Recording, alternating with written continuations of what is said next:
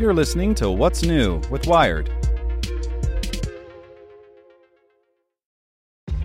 This episode is brought to you by ShipStation. You know, some things take a lot of work, like sending little robots to far off distant planets. And just as that's challenging, so too is running a successful e commerce business, especially when there's so much to do.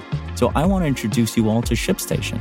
Now, I love using ShipStation because of its easy to use dashboard, which makes managing orders and printing labels a breeze and super smooth. Oh, and the customer service is just out of this world. It's exactly what you need to help grow your business. Sign up for your free 60-day trial at shipstation.com slash technews. That's shipstation.com slash technews. This podcast is supported by Tools and Weapons, the podcast hosted by Microsoft Vice Chair and President Brad Smith. Each episode features insight you won't find anywhere else from the center of the conversation surrounding emerging technologies like AI. Right now on the podcast, you can hear a special episode where Brad Smith lays out Microsoft's vision for a vibrant marketplace driving the new AI economy. To hear more, follow or subscribe to Tools and Weapons with Brad Smith wherever you get your podcasts. Hello, my name is Zeke Robison, and this is Tech in 2, the coronavirus update from Wired. Researchers in Europe and the US have started or are continuing to work to find drugs that can treat COVID 19. Though vaccination rates are going up in some parts of the world, people in other regions won't have access to shots for a while.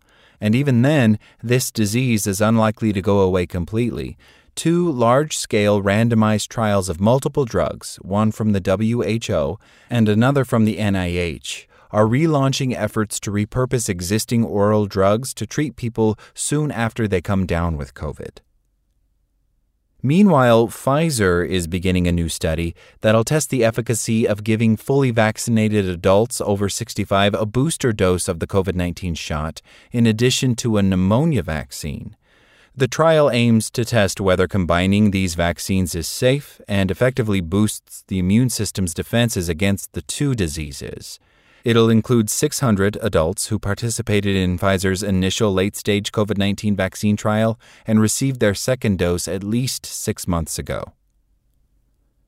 And New York City schools will have all classes in person next fall. That's what Mayor Bill de Blasio announced. They will not have a remote learning option next school year. New York is one of the first big cities to make this call, and it was a major decision for the country's largest school system. Around 600,000 of the city's 1 million students stayed home this school year. The district is planning to require masks in school buildings and to follow the CDC's social distancing guidelines, though those policies may change before the fall. Want more news you can use? Sign up for the Tech in 2 newsletter at wired.com/tt.